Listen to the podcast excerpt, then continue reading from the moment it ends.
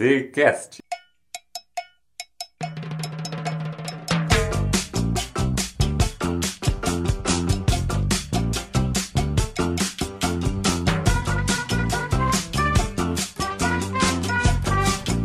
E ao som dessa regueira, começamos mais uma edição do BZZcast.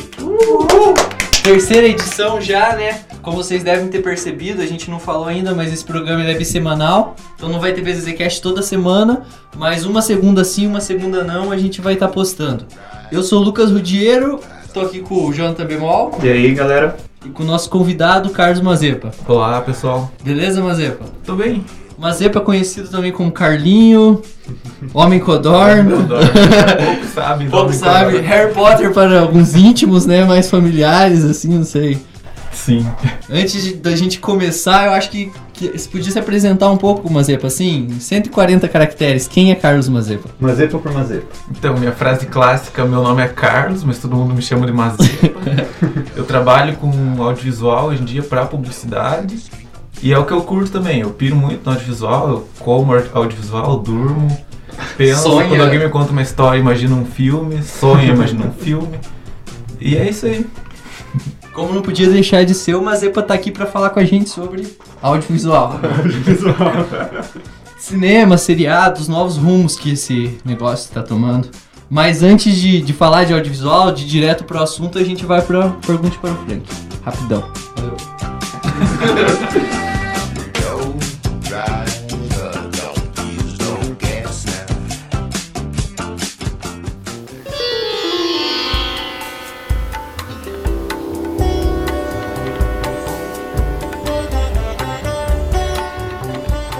Vamos lá então, vem pra cá, Frank. Vem pra cá, meu filho. Aí, Frank, como é que você tá? Tudo bem? Família? Tudo certo, Frank? Tudo às mil maravilhas, galerinha legal, galerinha batuta. Como é que é ali na mesa de edição? Muita dificuldade? A gente dá muito trabalho pra você, cara? Na mesa de edição é tudo melzinho na chupeta, parça. Que bom, é bom que você tenha esse tempo pra se abrir aqui, porque é só esse tempo que nosso tempo tá muito rápido. Então vamos pro que interessa, Frank. A nossa caixa de e-mail tá lotada, eu tô falando que a gente vai ter que contratar um estagiário, mas enquanto isso a gente fez lá uma seleção assídua, assim, foi uma coisa de louco, assim, passamos uma madrugada pensando, pensando, porque sorteio não deu certo, era, tudo era interessante. Então a gente chegou numa pergunta da nossa ouvinte Rebeca. Você pode ler aí pra gente, Jonathan? Assim, da Rebecca Stephanie aqui, ó. Frank, tenho um job para entregar amanhã e estou sem inspiração. O que que eu faço? E aí, Frank? Quando a pessoa fica sem inspiração, o que, que ela tem que fazer? Assista um vídeo motivacional no YouTube ou compre uma gaita de boca, que a inspiração vem certa. A inspiração vem quando você menos espera, no ônibus, no Jordão ou nas aulas do professor Darta. Aguarde e confie. É isso aí, nossa! Como sempre, um gênio. A melhor coisa que a gente fez foi contratar o Nossa, Frank. Eu acho que verdade. daqui uns dias o Frank vai ter que vir aqui pra dentro e É, nós vamos e a ter gente que- vai ter que ir pra fora. Nós vamos ter que ir pra edição e o Frank vir pra cá, porque o Verdade, cara é um gênio, né, cara? Só faço o meu trabalho, por minha supimpa. Até a próxima, pessoal.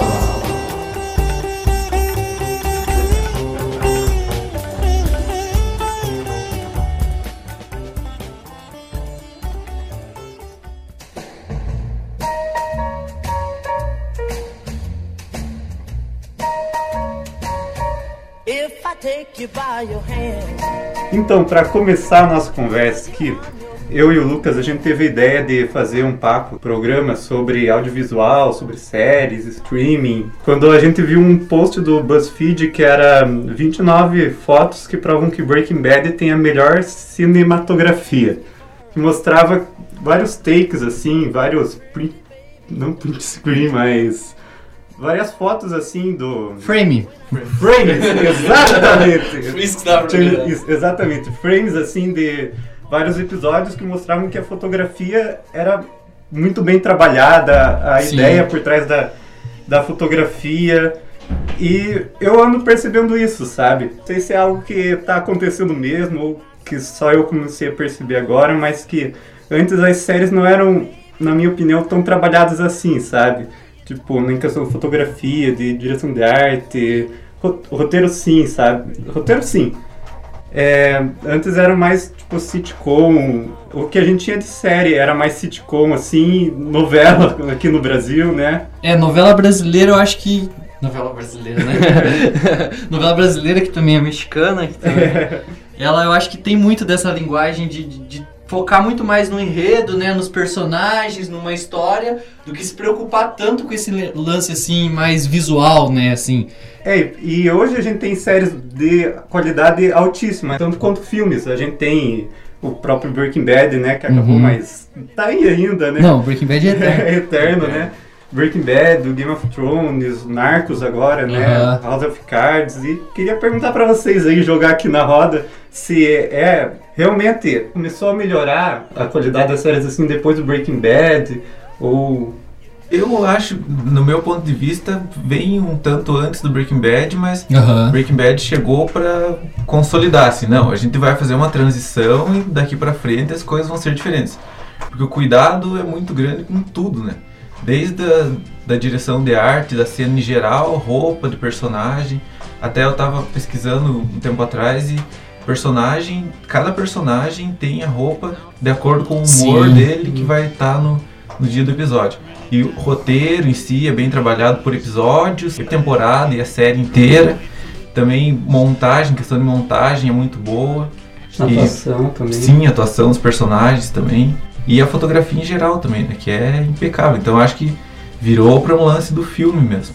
Sim, eu acho que é, é complicado falar disso, dessa questão de qualidade, assim, sabe?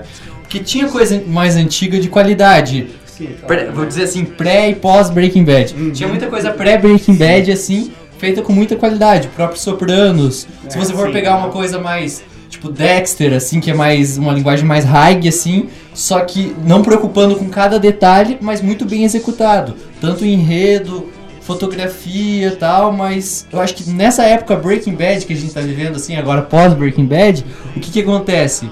Tem uma questão de mais preocupação, eu acho que o pessoal de casa, o pessoal telespectador, assim, né, tá mais preocupado com isso também. Então tem, eu acho que daí tem que haver uma preocupação da produção pra esse lado, sabe? Digo assim, mais preocupado no sentido. é, agora existe um grupinho da galera que vê séries e discute séries, sabe? E esse tipo de gente tá mais preocupado em ir nesses pontos específicos, ou pelo menos nem que não sejam estudados, assim, ah, vamos olhar fotografia. A pessoa pode não entender de fotografia, mas ela tá curtindo muito mais uma série que tem esse detalhe. Às vezes ela não sabe nem dizer o que que é, mas ela sabe que é uma coisa muito mais cuidada, assim, sabe? Sim, acaba agradando mais, né? Mesmo que, como você falou, seja um lance inconsciente, mas É tem isso. esse cuidado para entreter mais a, a pessoa. Porque hoje em dia também, com o rumo do audiovisual, tá ficando mais difícil prender uma pessoa na frente de uma seja uma televisão, uma tela, do computador e tal. Então eu acho que um pouco vai desse lance de a pessoa do lance normal, do audiovisual em geral, de todo o vídeo que ela recebe. Porque hoje em dia Facebook já tá com bastante coisa de vídeo. Então tem que ter um cuidado maior para poder prender aquele espectador. Acho que vai um pouco desse processo. Então, acho que é uma questão assim, tipo, da nova linguagem também, né? A gente não pode colocar, digamos assim, a culpa, né? A culpa boa, mas pros produtores de Breaking Bad e tal. Eu acho Claro. que é uma coisa global, assim, sabe? O mundo tá pedindo coisas mais bem trabalhadas, a internet, a vinda da internet tá pedindo coisas assim, uma nova linguagem. Tanto quando o cinema começou com uma linguagem um pouco mais enredo, né, mais por esse lado da história, depois vieram preocupações de montagem, preocupações mais técnicas, né? O que, que você acha, assim, tipo, o cinema não nasce já como um- uma arte bem estudada, assim, né? Ele nasce primeiro mais como um circo, assim, né? Um negócio de mais do espetáculo, né? Sim, é um mais um experimento mesmo, né? Até o tempo, até ele firmar, ele vai mais com um experimento para depois do, do lance de o pessoal ter experimentado tudo, já ver o que, que acontece em cada coisa, que ele se firma que, que dá para considerar a linguagem artística, não que não seja um fazer artístico Uhum. até então, né? Mas daí que ele se situa como uma uma linguagem ou cinema, não é mais uma apropriação do circo, por exemplo, falou do espetáculo e do teatro. É a linguagem em si e vai seguir a partir daquilo. Eu acho que quando ele se estabelece como cinema, né, igual você falou, aí os diretores começam a se destacar assim, tipo, um filme não é só um produto, um negócio de entretenimento, mas um filme é tipo uma obra de uma pessoa, o diretor, né? ele vai ele, e a produção também, né? Porque não dá pra dizer que a produção não, não participa muito dessa criação, né? Claro. E pelo lance da expressão mesmo, né? Pelo diretor, a criação ser algum meio de expressão em si. Não só o lance de fazer para a pessoa ir lá no cinema. Porque também começou nisso do, do espetáculo, que voltou para a linguagem e hoje em dia voltou para o lance do espetáculo de novo, né? Espetáculo, produto em si, o entretenimento, cinema só como chave de entretenimento, não se preocupar com aquilo como arte. Do mesma forma que você vai numa galeria, por exemplo, Uhum. que era que você ia no, no cinema antes, que é hoje em dia a evolução trouxe mais pro lance do consumo, mas o começo até se fixar no lance da linguagem em si também era mais como uma extensão do, do teatro em si. Então, só para tentar organizar mais toda essa conversa. Então, primeiro, o cinema ele nasce como um experimento científico, quase, né, de, de- de- de passar uma imagem numa tela. Depois que isso é, é- é estabelecido, ele passa por uma questão de, de ser o novo teatro, ser o novo circo, o pessoal ir lá para assistir, para ter um, um hobby, assim, um, um compromisso social quase. E depois de um tempo ele começa a voltar para o negócio da experimentação, né? Só que daí essa experimentação não mais na, na tecnologia, mas uma experimentação dentro da própria linguagem, né? Dentro da estrutura do filme. Acho, acho que muito mais que uma volta é uma mistura das duas coisas, Isso, né? Do é. entretenimento com a arte, né? É, eu acho Ao mesmo tempo que você tá vendo ali uma série ou um filme que te diverte, tem uma fotografia massa, tem atuação massa, tem tudo de ótima qualidade, né? Sim, eu, de eu, expressão e... é, eu acho que ele não, não pega e vai para uma época, tipo, uma época mais técnica, agora uma época mais enredo. Eu acho que ele é trabalhado nas duas coisas. Tem hora que alguma coisa se destaca, tem outra hora outra coisa se destaca, mas ele vai o tempo inteiro. E até a experimentação da tecnologia volta, né, com o tempo, depois do 3D, toda a questão da qualidade de resolução, então esse negócio vai evoluindo assim, né? É, eu acho que é um processo meio natural também, né? É, Quando a pessoa vai criar, ela não. Tipo, lá por 30 mais ou menos, quando eles. 30, 40, como, quando o cinema começou a estabelecer, eles não iam. Ah, não, vou criar agora um cinema que vai ser considerado cult daqui a um tempo. Não. aham. Que nem cinema do Eisenstein, que ele estudava e tal, dava aula do, do lance da montagem em si. E isso reflete, quanto mais o lance da teoria, na prática você vai criar algo mais complexo. É depois que você vai ter uma noção disso, mas no fazer eu acho que não. A pessoa não tem muita noção do. Porque até numa criação tua você não tem muito como saber como os outros vão ver. Sim, Seja em qualquer, qualquer linguagem. Até no podcast aqui, né? A gente vai gravando aqui, vai falando, falando, edita e depois vê se a galera tá curtindo ou não. Mas acho que é, é um processo mais natural, concordo com você. Tanto que é natural que é o que, que a gente observa, né? Aconteceu tudo isso com o cinema e hoje em dia a gente observa isso acontecendo com o seriado, né? Sim. Primeiro ele começa num esquema mais de novela, no seriado ser pensado mais no enredo, e agora a gente vê o seriado ser pensado na questão da montagem, na questão da linguagem e até na questão da tecnologia, né? Porque agora o seriado ele não, é- não passa só na TV, tipo, você assiste hoje, aí depois você espera e assiste amanhã. Com a internet você pode assistir a temporada inteira hoje, entendeu? Então ele tem que ser pensado de uma forma diferente, né? Eu acho que o pessoal tá fazendo isso. Sim, certeza.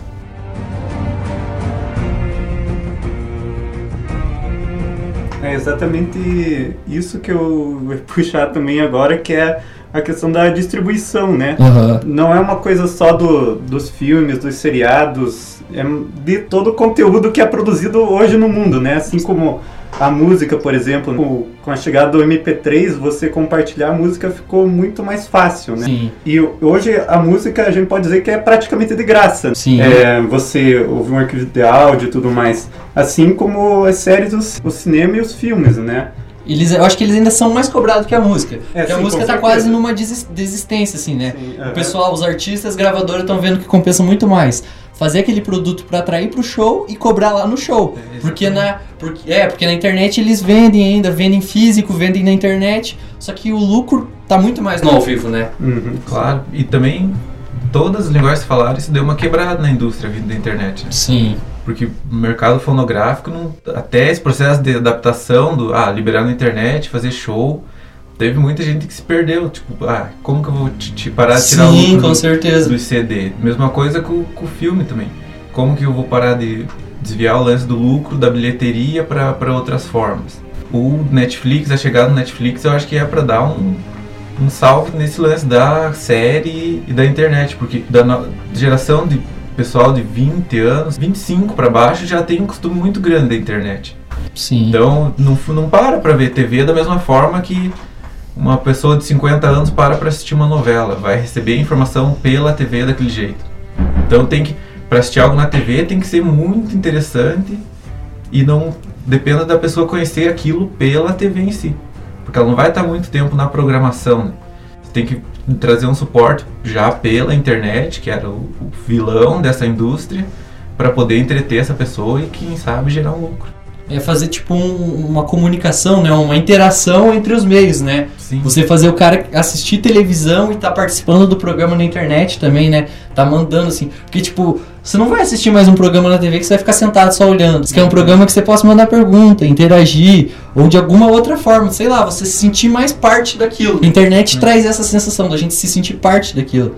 E eu acho que essa questão, você falou da vinda do MP3, dá uma quebrada e a, a vinda do streaming, né? Sim. Tanto pra música, porque hoje em dia, ah, é difícil eu baixar uma música, sei lá, eu abro o YouTube e escuto ela, eu abro lá o Spotify e escuto ela.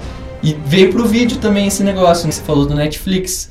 Você assistir por streaming, o que, que fica legal? Fica legal a questão da interação, você já poder comentar, né? O que você tá vendo ali e você poder escolher o que você vai ver na hora, assim, tipo, você não tem que ir na locadora, ficar lá parado, sei lá, ou, ou baixar, tipo, você senta lá e agora eu vou ver isso. Aí você tem que ter aquele empenho, aquele tempo pra baixar.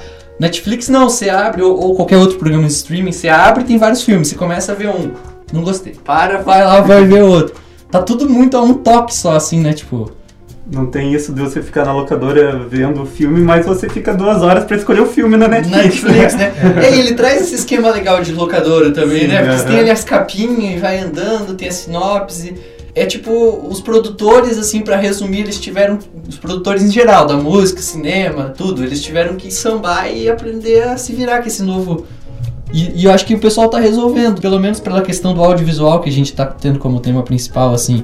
E as séries, o cinema, ele tá. Eu tô vendo mais as séries, na verdade. O cinema eu não vi tanto a resposta grande. Porque o Netflix exibe filme, só que o grande foco deles, que eu tenho sentido, pelo menos, não sei se vocês concordam, mas são as séries, né?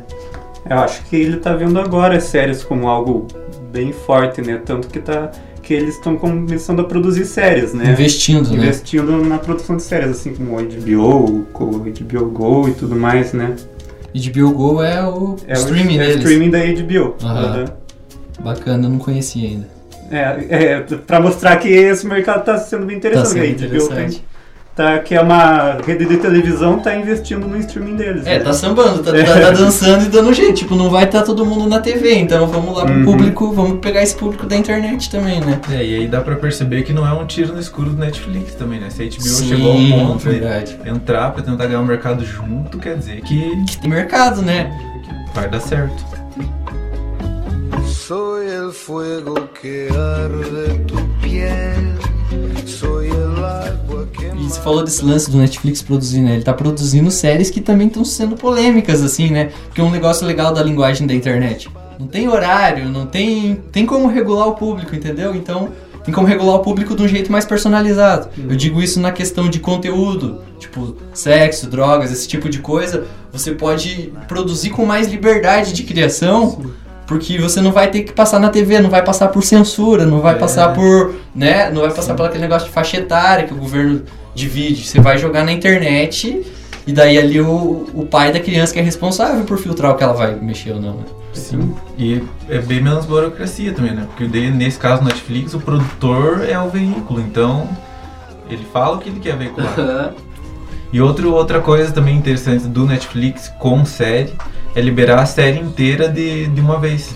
Nossa, a pessoa é aquilo que eu tinha falado um pouco antes, né? que você agora você dá a escolha pra pessoa pra ela assistir a hora que ela quer.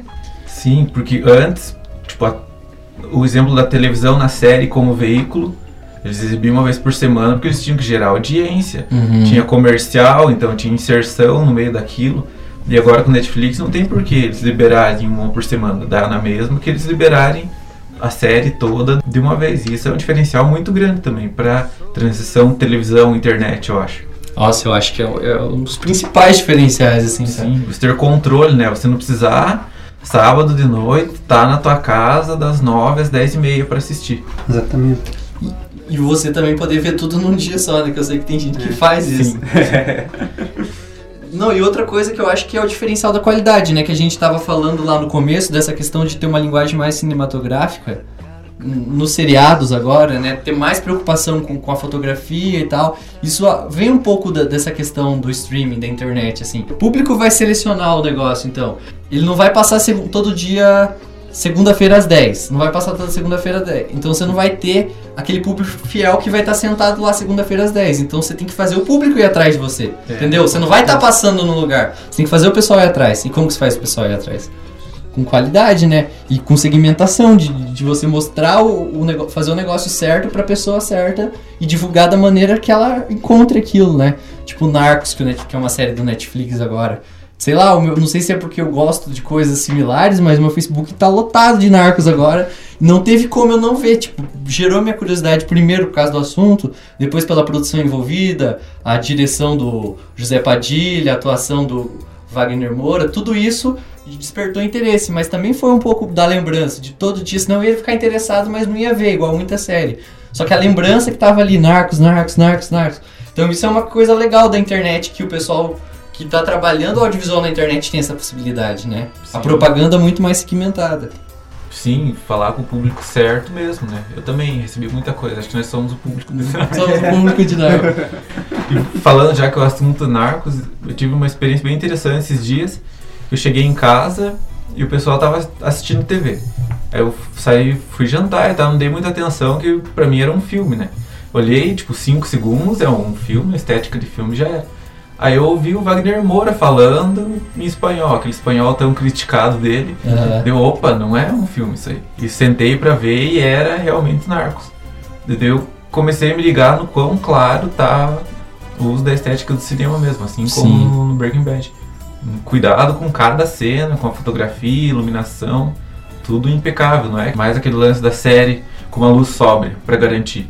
Você vai fazer um episódio que Narcos, uma cena de 10 segundos gasta uma hora. Na série antiga você não tinha, você tinha que fazer aquela cena de 10 segundos em 10 minutos. E igual você falou, você achou que era um filme, não deixa de ser um filme, né? O que que tá rolando? Os, os seriados estão tendo a possibilidade de... Os seriados não, os produtores, diretores e tal, a equipe tá tendo a possibilidade de contar uma história, né? Que eles tinham duas, três horas em, em 20, 40 horas, igual a gente tava conversando, né, Jonathan, um pouco antes. Legal essa possibilidade, né? É, eu acho que com relação, se for analisar, eu acho que distinção não tá rolando muito, é mais ah, o nome mesmo, filme, De série, curta, média e tal. Mas com relação à cara mesmo, de sentar e olhar, como eu fiz, olhar 10 segundos de qualquer um desses, tá totalmente parecido já. É.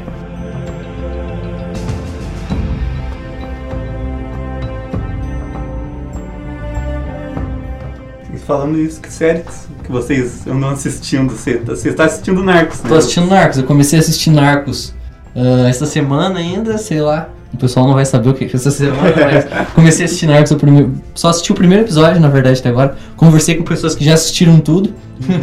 Falaram que é maneiro pra caralho, então eu indico Narcos, eu assisti só o primeiro episódio e, tipo, tô gostando muito por, por tudo, pelo conteúdo, pela história do Pablo Escobar, né? A gente só ficou falando Narcos, Narcos, não explicou que o, conta a história do traficante mundialmente conhecido Pablo Escobar.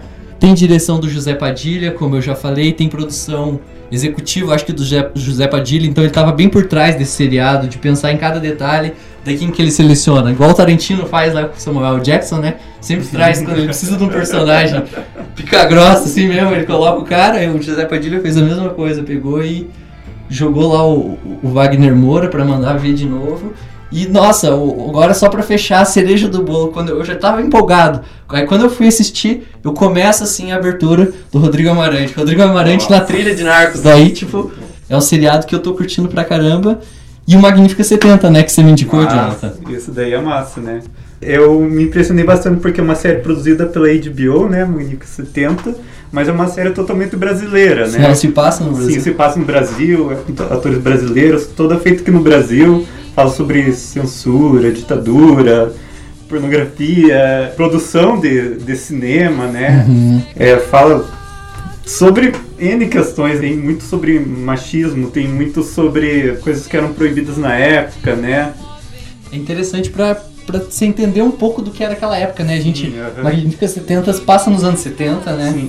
E é uma coisa, tipo assim, pra você entender um pouco daquele Brasil do boca de lixo, assim, dos anos Aham. 70. Tanto na produção do cinema, né, que é o foco, mas você entende um pouco também porque a música, é, Novos Baianos, Mutantes, o que, que eles estavam fazendo aquele tipo de música, você vendo o que, que eles viviam naquela época. Por isso que é interessante a série, assim, não pra ver só o lado cinematográfico, mas pra ver, um- conhecer uma época, né? Sim, é bem interessante você ver uma, uma, uma produtora de filmes pornográficos, Uhum. mas numa, numa época que eles precisam muito ganhar dinheiro e produzir filmes e até mesmo se expressar através dos filmes numa época de ditadura, De né? ditadura, né? Em que tudo está sendo censurado e cada cena é analisada e cada palavra que os personagens falam é analisada. Você tá vendo O que você tá assistindo nas épocas de seriado, assim? Série, ultimamente, eu não tô assistindo nada. A última coisa que eu assisti foi até metade do Demolidor. Demolidor. Eu abandonei. queria ver, mas também é tanta coisa, tanta série, tanta é. série que tá difícil. Eu vi, comecei a ver também Gotham, né? Que conta a história do. do não a história do Batman, mas a história da cidade de Gotham na época que o- os pais, os Wayne, né? Os pais do, do Batman faleceram, assim. A gente tem lá então o Bruce Wayne, criança ainda, já despertando todo aquele espírito de justiceiro que ele tem. A gente tem o, o, o Gordon, né? Que é o xerife Gordon, na época ele era capitão Gordon ainda tendo que se virar pra conseguir controlar o crime lá da cidade de Gotham enquanto ainda não existiu o, o Batman. Só pra falar rapidão sobre esse seriado, eu indico ele muito e eu acho tão interessante perceber nele como numa época pré-Batman, ele mostra como aquela cidade precisava de um justiceiro, precisava do Batman. Então, ele é, é uma série muito bem justificada a ideia dela, assim. É interessante ver, agora que você falou né, do seriado do, do Batman, e o Mazepo falou do Demolidor, como a Marvel e a DC, né, que sempre faziam filmes, elas estão vindo pro seriado agora também, Sim. né? Com o N- Demolidor, Nessa tá. questão do, da linguagem que a gente Sim, tá falando, de se adaptar pra linguagem. Eu acho que a linguagem de agora é o seriado. E eles estão fazendo até conexão, né? Tipo, o Lanterna. Não Lanterna Verde, é o Arqueiro Verde, né? Tinha um seriado, daí eu, eu não tô assistindo, mas saiu um seriado do Flash que ele interagia com esse seriado do Arqueiro Verde. E parece que isso tudo vai dar num filme. Eu não tenho certeza porque eu não tô acompanhando muito esse, esse desenrolar que a Marvel tá fazendo aí, mas. Ou melhor, que a DC tá fazendo, né? Ah, a Marvel também faz. Também faz. Eles estão trabalhando com essa nova linguagem aí, né?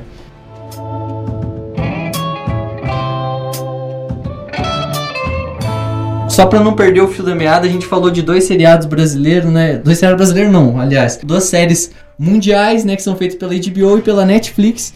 E uma com tema no Brasil e outra com tema na Colômbia, né? Interessante como a globalização, assim, que a internet traz, tá descentralizando a questão do conteúdo. A gente não tá falando mais só sobre Nova York, sobre a Europa. Tá vindo conteúdo que agora também tá em outros lugares, como no Brasil, na Colômbia, a própria América do Sul, assim, que tem muita riqueza cultural, muita riqueza histórica, muito e tava sendo mal explorado, né? Quer dizer, foi muito explorado, mas no cinema tava muito, tava faltando coisa, Mal assim. representado. Mal repre... Isso, perfeito, mal representado. Então, lembrei aqui de duas séries nacionais que acredito que seja HBO que tenha produzido. Uma é Sessão de Terapia. Nossa, sessão de terapia é... vale a gente Assistam a sessão de terapia. Que também, pra série, seriado, minissérie, as coisas que a gente chama no Brasil, é bem experimental. Eu assisti dois episódios, pra ser bem sincero, mas o Lucas me contou, acompanhei bastante, eu li depois sobre. E é muito interessante o, lance da série, é bem construída. E outra que também acho que é da, da HBO é Contos do Edgar. Não sei se já ouviu vi, falar. não vi. Que é uma adaptação do, dos contos do Alan Poe. Ah, Feita nossa. 100% Brasil também. Brasil também pela. HBO. E uma adaptação bem feita, também fiel ao lance do texto. Que bacana. Então tá saindo aí. Só pra, pra, pra corrigir rapidinho, a, a sessão de terapia é da GNT. Gente, Não é da HBO, é uma pro- produção da GNT, lá do grupo Globo, assim, mas, pô, dirigida pelo Celton Mello, cara. E, sei lá, tem muita coisa legal sessão de terapia. Acho que o jeito que, a, fun- que funciona a linguagem é muito bacana. Pra um Brasil, né, uma série que passa dentro de uma sala, na maioria da maioria, é, um passo grande, eu considero. Sim. É importante também frisar assim que Sessão Terapia, ela na verdade nasceu na gringa, né? Ela é uma série americana e o Celton Mello fez uma adaptação pro Brasil. Inclusive o roteiro, tipo, a- a é o mesmo, entendeu? A história é a mesma, ela só foi adaptada. Não traduzida, adaptada na cultura. Bem interessante, assim, tipo, enquanto lá nos Estados Unidos o cara tá tratando um atirador de elite lá que foi pro, pro Afeganistão, lá foi pra guerra do Iraque, no Brasil o cara tá tratando um atirador de elite que matou um menino no Rio de Janeiro, entendeu? Então ele fez toda essa transposição, assim, da, da série, só que a história, assim, o roteiro original é da sessão de terapia americana.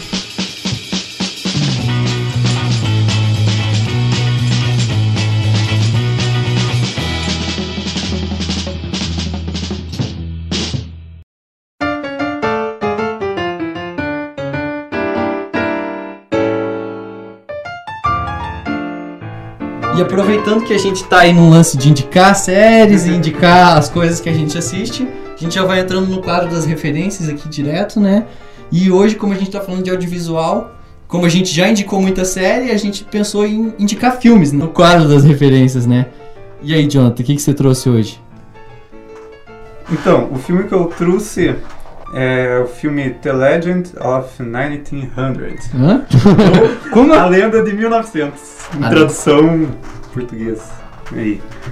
É um filme italiano de 98 do Giuseppe Tornatore, com a trilha sonora do Ennio Morricone e o do Roger Wat- Waters. Nossa, Roger. Fala- É a história de um. Quero ouvir esse filme. E conta a história de um cara que ele nasceu dentro de um navio bem na virada do século, em 1900. É, era um navio que fazia travessia de imigrantes europeus para os Estados Unidos, né? Uhum. E na época em que a Europa estava tendo ali um momento de atrito entre os países, um pouco antes ali da Primeira Guerra, é um navio que fazia travessia dessas pessoas e o cara nasce ali naquele navio. E o interessante é que ele nunca. Ah, esse cara, aliás, é interpretado pelo Tim Roth. Esse cara nunca saiu do mar, nunca pisou em terra firme e dentro desse navio ele aprende a tocar piano. Lá ele aprende a tocar o jazz que ele ouve dos discos e tudo mais.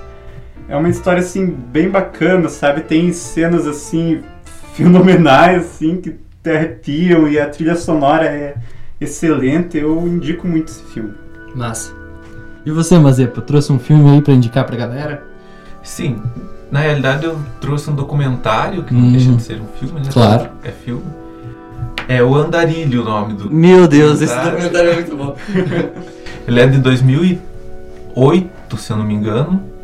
E é um documentário bem interessante porque ele pega para um lado bem experimental. Ele traz três andarilhos como protagonistas. Durante o filme ele vai percorrendo o caminho com eles, vai andando, logicamente. Andarilhos, com- tipo, louco de BR, assim, né? Isso, andarilho de BR, aquele extremo, assim, não é nem o cara que fica na cidade e tal, é o que são pessoas, no geral, da, que fecha com os três personagens, são pessoas que largam tudo e saem sem, sem rumo, sem rumo mesmo, Sim. saem andando. E o- a forma como isso é narrado é muito bom, a fotografia é impecável, Sim. tem uns toques de psicodelia muito bons. É, eu acho interessante que ele mostra um pouco como as pessoas que estão nessa, nessa coisa de largar tudo e viver andando pelo mundo acabam ficando meio que loucas, né? Não sei se a gente Sim. pode chamar isso de loucura, ou o que, que a gente pode chamar, mas é uma coisa um pouco longe da razão, né? Porque o cara não é prendido a nada, assim, e, e você percebe como eles começam a falar, às vezes, coisa nada com nada, ou coisa muito subjetiva, que tem a ver com muita coisa, e a gente que não, não, tá, não tá compreendendo eles. E o interessante é, roubando a explicação da sua referência quase, mas que, que o filme passa isso pra gente não só pela fala deles, mas passa pelo próprio filme, né? É como se fosse uma loucura, assim, o filme, né? Ele tem uma, uma, uma linguagem bem experimental, assim, né? Sim, eu vejo muito com a visão dos, dos andarilhos também. É. Tem umas imagens que você não sabe se está acontecendo aquilo mesmo, se é um jogo de câmera, o que que é. E também apelam tanto para o lance da crítica da ficção, né?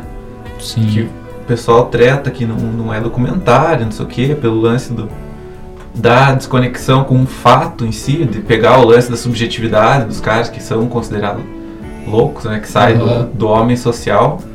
Mas é, é muito bom porque qualquer filme é ficção, verdade. Sim, porque Dentro dos documentários. você liga mim, uma câmera, né? Como que você vai dizer que a pessoa tá agindo na realidade ali? Não é? Sim, ela passa a ser um personagem dela mesma nesse momento e depois que tá gravado é um fragmento de uma outra realidade que não existe mais. Que é Então, editado depois, né? Claro, a partir de um ponto de vista de, De um pessoa. editor. De várias pessoas, né? Porque daí tem o, o É. diretor, tem o editor, tem sei lá o que. Sim, então tudo é ficção.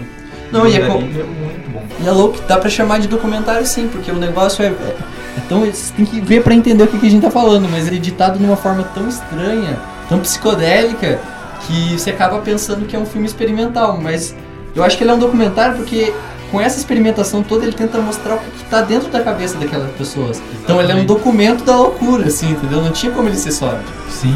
E o mais interessante é que ele abre o filme com um dos andarilhos falando e a primeira fala é totalmente desconexa. Você tenta se apegar ao que a tua referência da realidade é a partir do discurso daquela pessoa.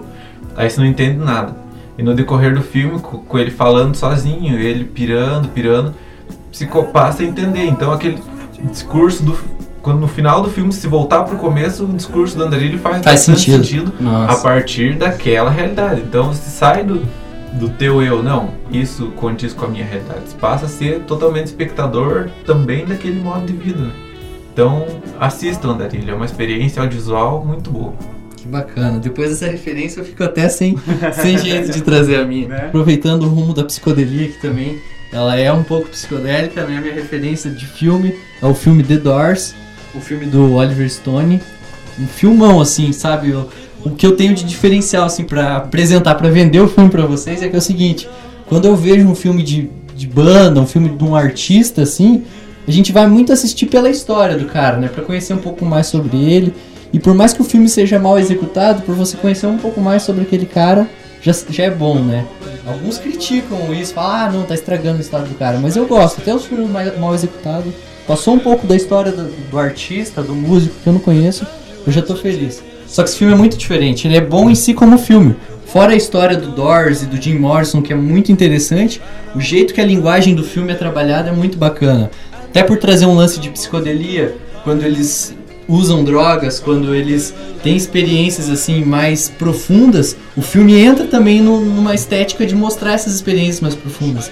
Então de ser um filme que é quase documental porque conta uma história, mas de repente tá ali no meio do filme uma alucinação que o Jim Morrison tá tendo, sabe? E tá, e tá mostrando o Jim Morrison também. É importante falar que o irmão do Jim Morrison é que, que vive ele no cinema, então é muito idêntico. E é legal também que é como se fosse uma apresentação do Doors o filme inteiro, porque eu acho que ficou muito fiel à banda. Você tá o tempo inteiro vendo, além das apresentações deles, um pouco em turnê como eles eram, sabe? Tipo, quase como se fosse um documentário. At- atores ali interpretando, mas eu acho que eles passam muito o espírito do que é o Doors, por isso eu recomendo. The Doors, do Oliver Stone. E é isso aí, galera. Valeu mesmo pela audiência aí, valeu galera que tá ouvindo.